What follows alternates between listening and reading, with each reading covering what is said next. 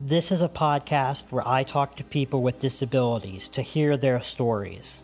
I wouldn't expect anyone to know what life is like for someone who can't walk, can't see, or can't hear. But we have a responsibility to learn and grow throughout our lives. And this podcast is meant to help to see what life is like for someone on the other side. Welcome to Ability. On this episode, I talk to disability advocate and motivational speaker Jesse Leva. Let's get started.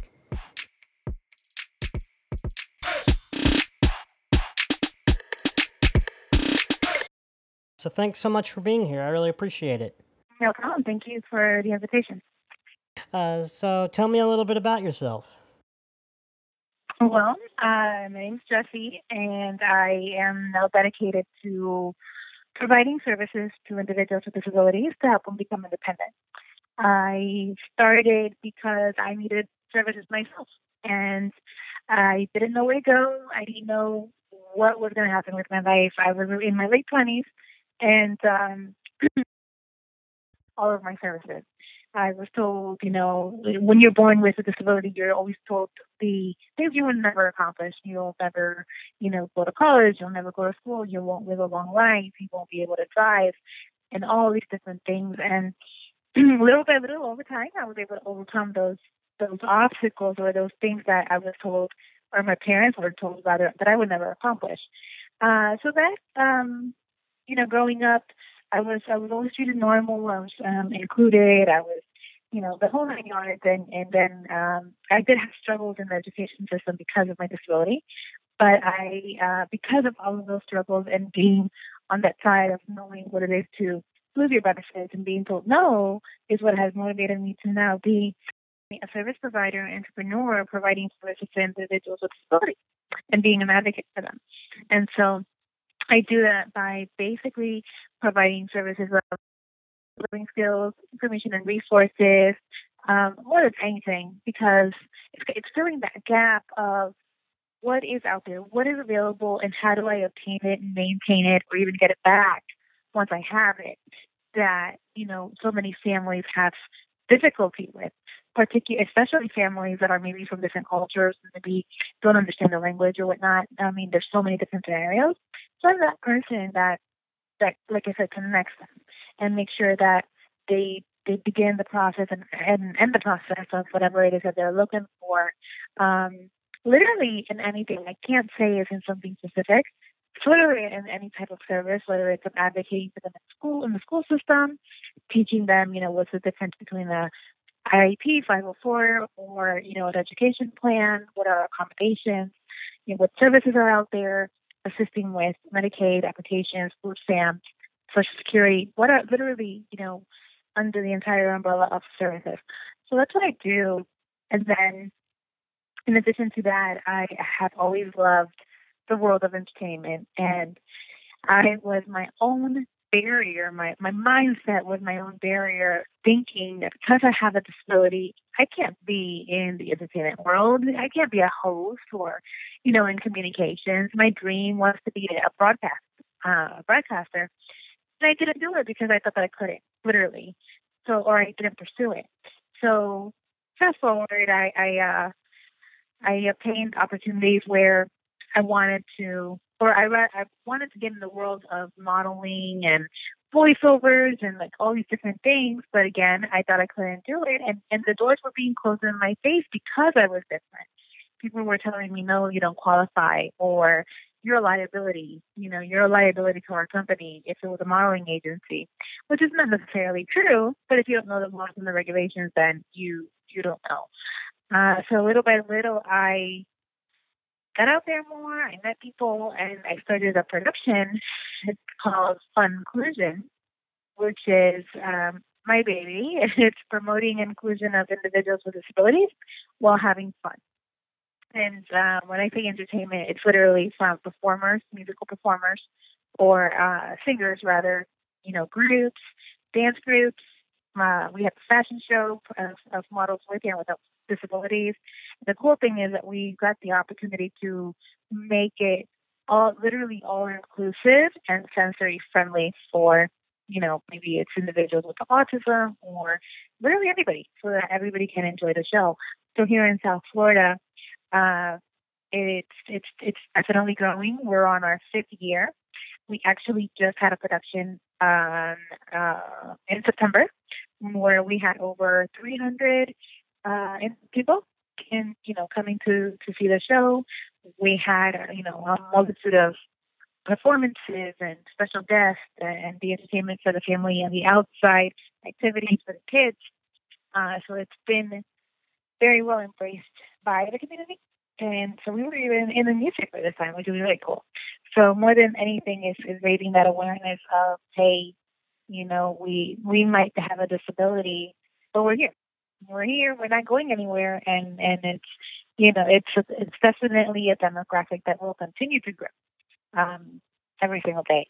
And so because of that, I think it's very important to to to not put it in the back burner, if you will, and, and actually give people with disabilities a voice and say and for them to understand and know that one, there are services, there are opportunities for you out there. This is how you do it. Let me help you. And get people to and, and again, particularly those with disabilities, to get out more. You know, um, little by little, even though we're in 2018, you still don't see a lot of inclusion of those with disabilities in a lot of things.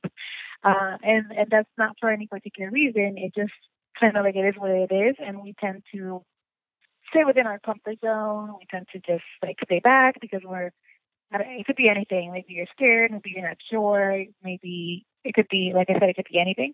And so my personal goal is to get people to be like, to be that, to represent people in a way where it's like, okay, if you can do it, I can do it. And if I go to something, just for example, if I go to something political, or maybe it's a discussion in the community or something, I will be the only person there with a disability.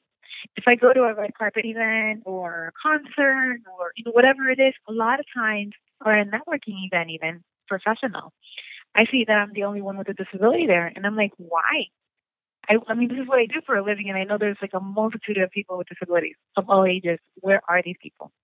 And then so I go back to that, thinking about it, like, what can I do to empower them to get out? Like, if you don't get out of your house, guys, if you don't get out and let people know what you need, what you want, what you have to offer, then the, you're not, you know, we're not going to be able to accomplish anything. But we're really quick to just stay home and complain. You complain, but when you know when something is provided or or, or there's an opportunity or something, nobody shows up. And so that's or very few people show up rather. And so that's my thing. It's like get out get out there, go get it. It's not gonna come to you. You have to go get it. And that's what I had to do. That's what I was taught to do is, you know, fight for what I want, advocate for for myself. Now I get to advocate for others. And it's not that simple. I'm I'm I'm making it seem very simple, and it's not. You know, it's it's a work in progress, and I haven't always been like that myself. I was very timid. I was very insecure. I was, you know, I didn't know what my talents and abilities were.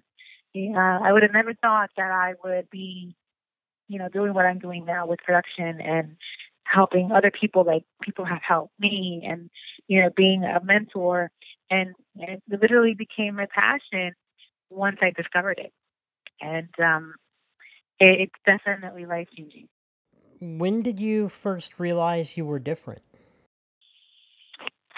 Oh, what a question. I first realized I was different, I believe, when, um, and then I go back to this because it was really a life changing moment. I was, let's say, 19 years old, right out of high school, and literally had a moment of, oh my God, what's going to happen with my life? like thing and, and you know i know the services here are a little different but any state funded service that i had was terminated they had taken it away from me social security was taken away from me i was given an overpayment i was told i would never drive because i didn't have the ability to uh, vocational rehabilitation which is the state funded program for education and other related services terminated my case because I didn't qualify. I was, uh, you know, I didn't qualify because according to them, I was not disabled enough, quote unquote. And so I was lost. I was like, what's going to happen right now. and my mom, my family was moving to South Carolina. And I was like, okay, if I'm in Florida and this is happening, just imagine moving to another state that has less services, then I'm really going to be lost. That was my mindset. So I decided to stay back. And so when I stayed back was a, a pivot moment where I was like, all right, now I got to make it happen. What am I going to do? I, uh, my mom, who at that point already lived in South Carolina, said to me, why don't you check out uh, an organization over there called Center for Independent Living? And I did. And sure enough, they were an organization that helped people with disabilities in different areas. And so with them, I was able to get my life back, literally. Um, they helped me reobtain my benefits of Social Security and then, or of SSI and then Social Security, reopening my case with vocational rehabilitation. I was a volunteer with them and, and I literally did what I had to do to make it happen at that point. I was, you know, taking buses and taxis and and working at the Boys and Girls Club and going to volunteer there. Three months later they offered me a job as their receptionist. That was literally when when and where I found my passion leading to what I'm doing now as far as helping people with disabilities become independent. So that was my life changing moment where I my life literally began at that point, if that makes sense. Um, I, I knew what my passion was. I knew what I wanted to do with my life, and and I was happy. And and it was a reverse psychology thing because I was helping people become independent, yet I needed that same help to become independent. So if I was doing a cooking class, I was learning how to cook a meal before teaching the meal. and so that was a a very um hands-on experience for me to become independent myself while teaching other people. And that that experience in those you know in, in that beginning and then in the four or five years that I worked there were life changing for my personal life. And and so I always mention that because I, that it's true. And I and it, I mean it was definitely life changing. And and no that's what I hope to instill in other people. What was it like for you growing up? I uh, I was born uh, with the spina bifida, which is when you're born with a hole in your spine. And so you have a very thin layer of skin in your spine, and that affects all of your nerves uh, in your lower extremities. So you're born paralyzed, you're born with nerve damage, your your bladder's not functioning, uh, your kidneys are not functioning, and it's just a whole array of um, different health issues. And so I was diagnosed with the, with the most severe form of spina bifida, excuse me, which is myelomeningocele And so um, my my life began with being, you know, born in one hospital, airlifted to the nearest Miami Children's Hospital, and put into surgery right away to close the wound in my spine. And from that point on, it just was, you know, surgeries, um, physical therapies and occupational therapies and all that good stuff. I have multiple hip surgeries, hip replacement, uh, closure of the spine, uh, kidney stones. I have a shunt, which is a, a tube from my head to my abdomen area. And so with all those different issues, I was I was always in the hospital. Like literally I was always sick in the hospital with these therapies and stuff. But little by little as I got older I, I was getting better. And oftentimes it's actually the opposite, where the older you get, the worse you get, the worse condition. Uh, but I was getting better. I went from not being able to walk at all in a wheelchair to using uh, walker, crutches, a cane, and now I just use it. I walk and I use a cane like just just in case situations for balance. But during the time that I was in a wheelchair, I was in a wheelchair all the way up to high school, and then well, one because I was weak and unfortunately I didn't qualify for physical therapy. So my physical therapy was swimming classes like every summer, all day, every day, or biking, bike riding, which I love, or uh, ballet. I did, if you can imagine that, I did ballet, tap, jazz, and stuff like that, and that was my physical therapy, which was the best therapy, really. And so I gained a lot of my strength and mobility, and then going into high school, I totally left a wheelchair. I, I never used it again unless I was like at Disney or I really needed to use it. Uh, the education system was interesting because they labeled me learning disabled because I was physically disabled. And so, w- hence why, you know, I'm passionate about what I do now because of the labeling. And I had to, I didn't know better. And my parents, you know, were told, oh, we're to help your daughter. Everything's to be fine. Meanwhile, I'm in uh, special education classes, not learning anything. And it wasn't until middle, mm, elementary school um, going into middle school actually that I was like, no, you know what, this is too easy.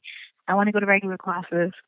And so I remember that in seventh grade I was put in regular classes, from from special ed to regular classes. I felt miserably because I couldn't do math or critical thinking or none of that stuff. so I had to miss my vacation, go to summer school, repeat seventh grade, and then I have been in uh, regular honors at AP, you know, ever since. And I think that we do, we as a society, we need to become more educated on these differences and, and not do a disservice to our students as much as we're doing even now, um, which is very interesting. But that's that's a whole another topic. But but um, so it was it was great, and then you know I learned. I, like I said, my mom always taught me to be my own best self advocate and like I remember clearly taking over my educational meetings and all that good stuff and being very, very active in the community. And then now, you know, with that strength and with that um education even at home as far as, you know, if you can't run, walk, if you can't uh pick something up, drag it, just get it done. And that's the attitude and the mindset that has helped me get as far as I have you know, and I can't say that I was ever isolated or anything like that. I was always treated, you know, normal, if you will, and included. And uh I didn't I don't I, I was not not that I didn't, I literally was not allowed to say I can't or let my disability stop me. and that was with the strength and the you know, the the way I was brought up at home it was just not going to happen. So that I think, for sure, is what has brought me as far as I have. Yeah, uh, I had a similar experience in school where I was put in in special education, like I did, you know, kind of like part time special ed and part time like normal classes with everybody, you know, with the rest of the student body. And around high school, I basically just said, "Leave me alone," and uh, Pretty much. I did poorly in school up until high school. Like I didn't do very well, mainly because I didn't care. Classes were really easy because I was in, you know, because I was in the special education program. I didn't have to try. Like it didn't, you know, like I didn't really feel like it mattered. And then in high school, when I told right. them to leave me alone, I started doing better in school, surprisingly, because now it was on me it was just really uh it was a right. different experience. And that makes a and that makes a big difference when it's something that's being forced upon you versus when it's up to you. Yeah. Then you want to do it. Yeah, I didn't need the extra help. It was thrust upon me. And you know, like I said, you know, like if you're if somebody is providing you all the notes in class, if you're being, you know, you know, just helped so much that like I just didn't really bother until high school. Right. Like I said, I told them to leave me alone, and I went and did my own thing. So. Yeah, it's kind of like the mandatory, like they make you become lazy. If yeah, that makes sense. Basically. what was your relationship like with your parents? My relationship with my parents has always been strong. I was raised, uh, my parents were divorced, uh, or divorced rather when I was a baby. So, you know, I never really had them together per se. But they were like the best of friends, which is weird. Like you're divorced, but you're like the best of friends. I don't understand. so we had a very open, you know, very cool relationship where we um, we had everything. We had a mom, dad, step parents. Uh, you know, we had two homes. We we were in our mind we were good. And so that never really affected us in a negative way.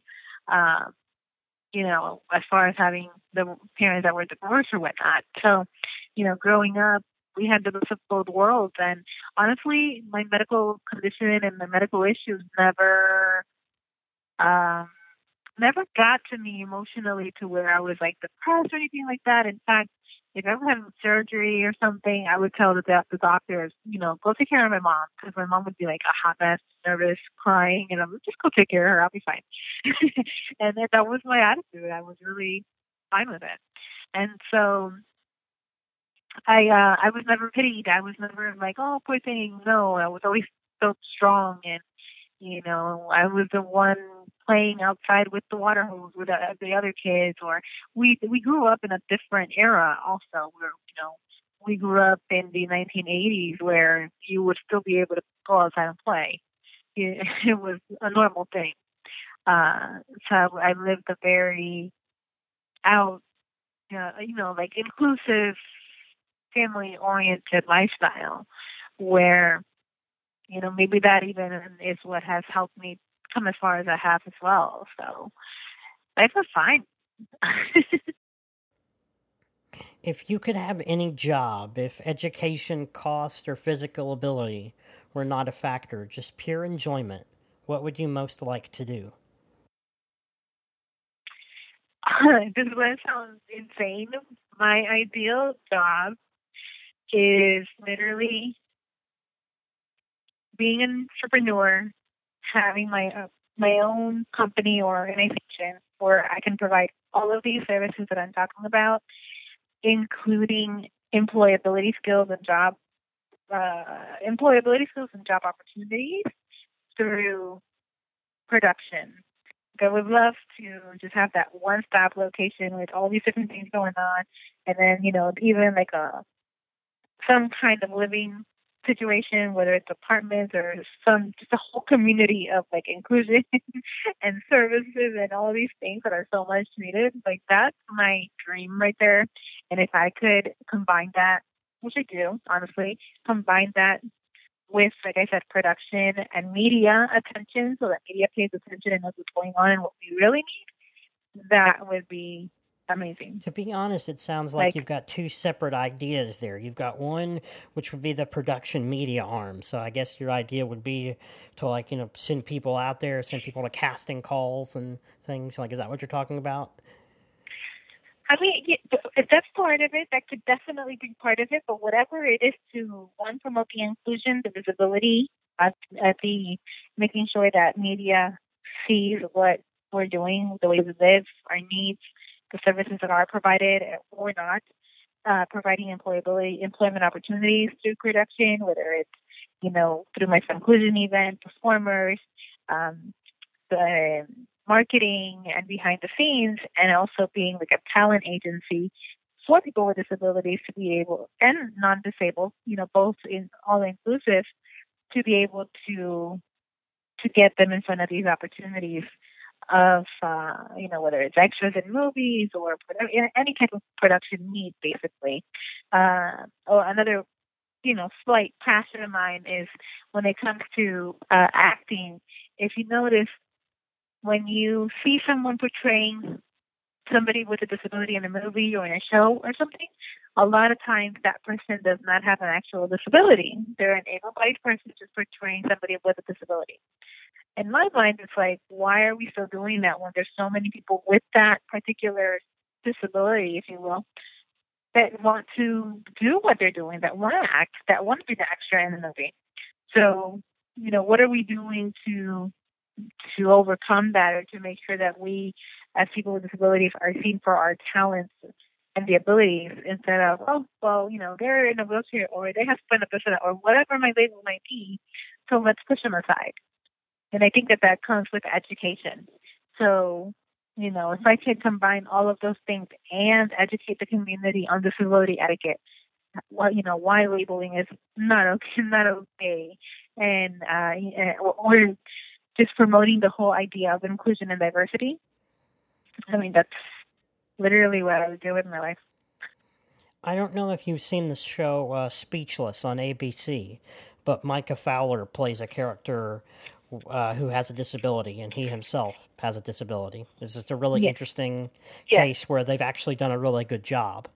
And I always want to spotlight Yeah, you know, when somebody amazing. does do a good job. Yes, amazing, amazing. And, and that's a really good example because they've actually re-aired it, if you will. You know, um, the the seasons have continu- continued, versus in other times you'll see that they'll they'll discontinue the season and then no more. So that's a very good Yeah, high rating show. yeah, they aired their uh, their third season at the beginning of this month. that's awesome. Who inspires you, or who do you look up to? I believe in mentors, 110%.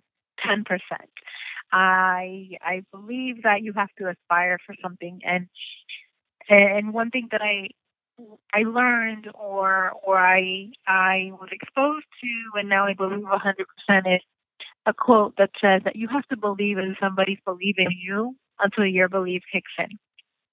And I say that because I didn't always believe I could do what I'm doing now for many, many reasons. And when it wasn't until I joined a seminar, a motivational seminar with a motivational speaker by the name of Les Brown, and if you've heard of him before, he's known as one of the top motivational speakers, highest paid in probably the country, and he was labeled educable mentally retarded.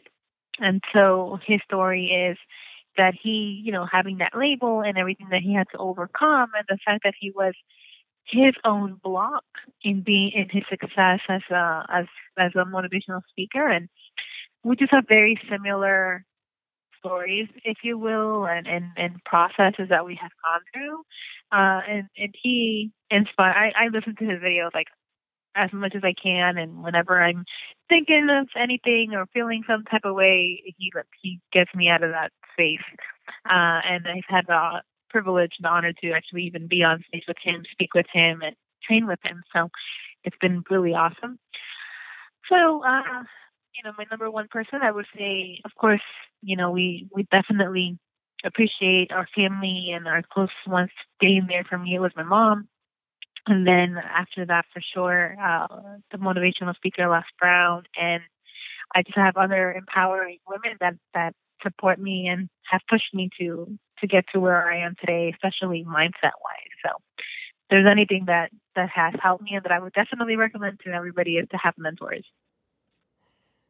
So I'm going to have a little bit of a moment here. So I was looking at Les Brown's Wikipedia page. He was married to Gladys Knight.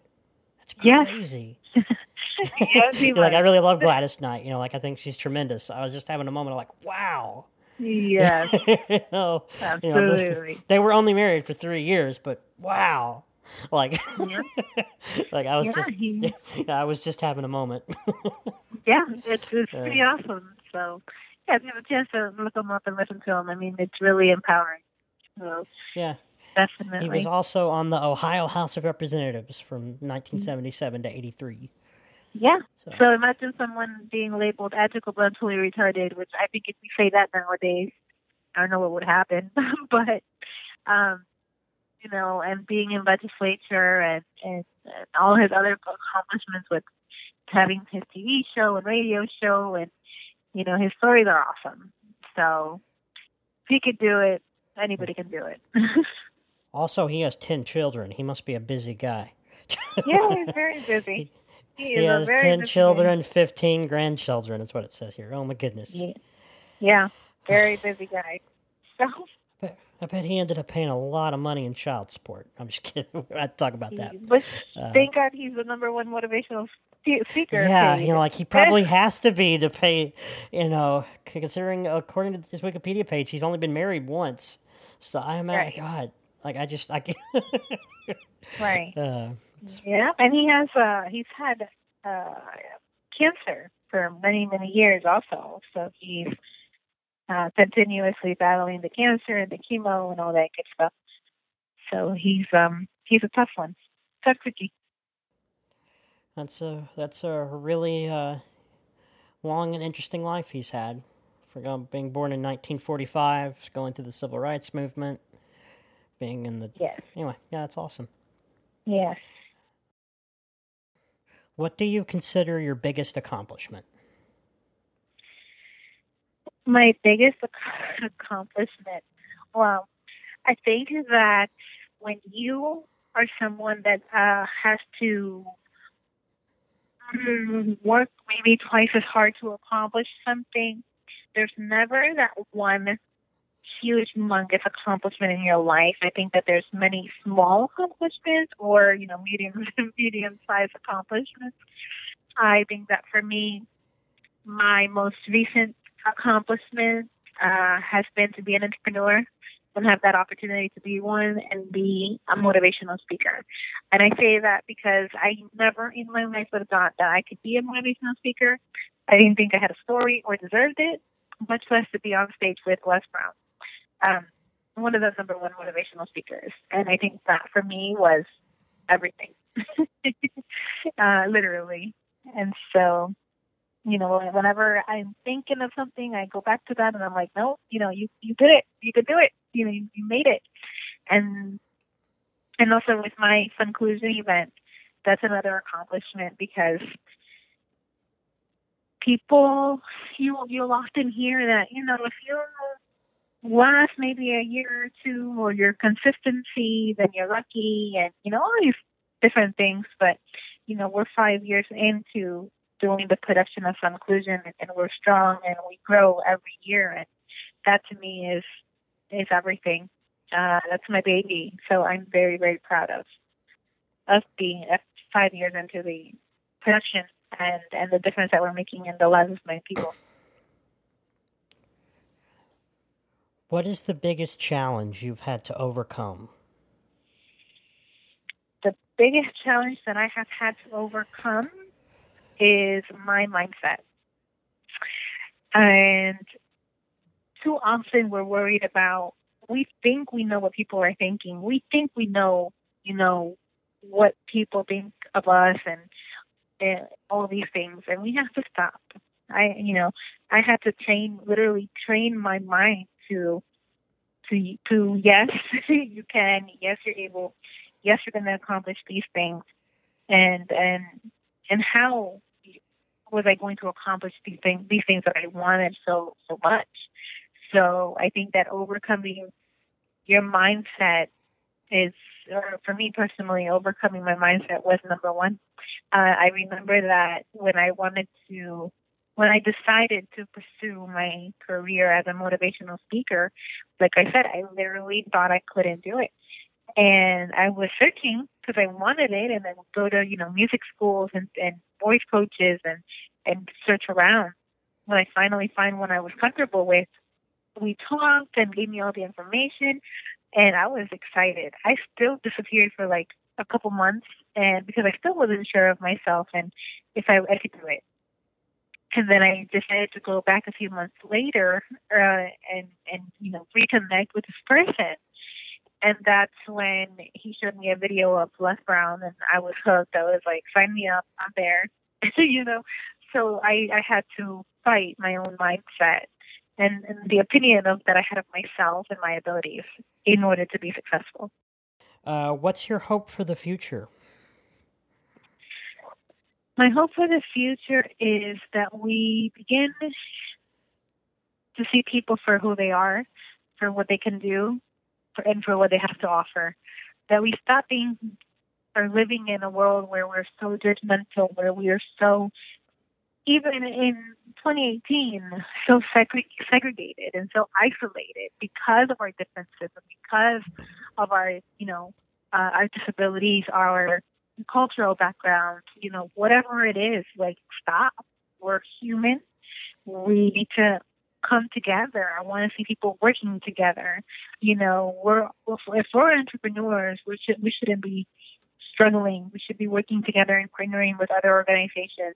We are we're all working we're, we're at the end of the day we might be doing something different but we're, we're all we all have that one common goal at the end and if we were able to see that common goal at the end and see how advantageous it would be to work together and that we're not competing and that we're not competing for the same dollars then maybe just maybe this world would be a better place so it's less separation and more acceptance and more unity amongst everybody. How do you think people see you, and how do you wish people would see you? Um, I don't know. Okay, so I think people see me now as someone that is a fighter and someone that is going after what she wants and someone that is not going to give up and somebody that knows that, that she's capable of doing a lot of things. I truly and honestly think that you know the majority of people see that in me. I also know that there are people that see my disability and see me as oh you know uh in in Spanish we say pobrecita like oh poor thing you know and they have um empathy or sympathy for for for me as a person because they think I you know I'm less than or I need help but I, I strongly believe that um, I have built myself in a way where people see me for me, for what I project, for the energy that I project, for my talents and abilities, and not just my limitations, my physical limitations that they see and on the outside. I truly think that now people see me for my, like I said, my strength, what I know, what I do, you know what I what I'm fighting for. And if people can see me for what I'm fighting for, for my mission, which is to help people with disabilities and make sure that they're included, then I'm doing something right. If heaven exists, what would you like to hear God say at the pearly gates? I would like for him to say that all my efforts were worth it and that I accomplished something and that I made a difference in the world. That is the last question I have for you. Is there anything else you want to talk about? Um, no. That's all. Is there anything you want to, uh, what's the word I'm looking for? You know, pitch, you know, plug. There we go. Is there anything you want to plug? Um, yeah, sure.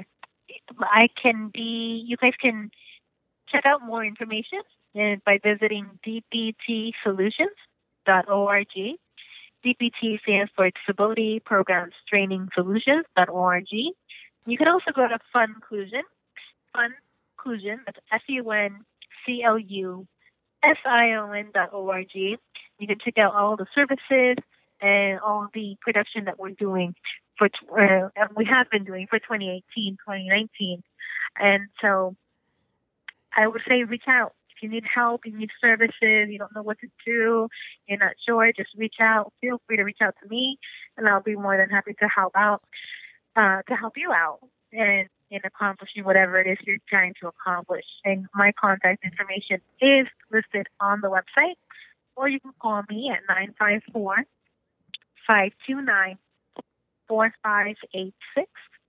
Again, that's DPT Solutions or funclusion.org. Or you can call me at 954 529 4586. Thank you so much for being here. Not a problem. Talk soon. Talk to you next time. Bye bye. All righty. Bye bye.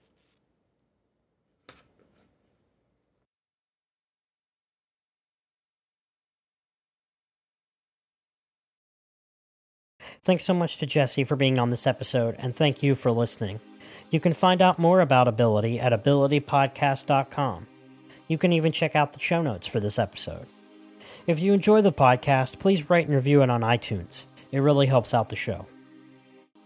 You can also follow me on Twitter at the Jacob Holt, and you can follow the show on Twitter at Ability Podcast. You can also check out Ability on Facebook. Until next time, keep on rolling.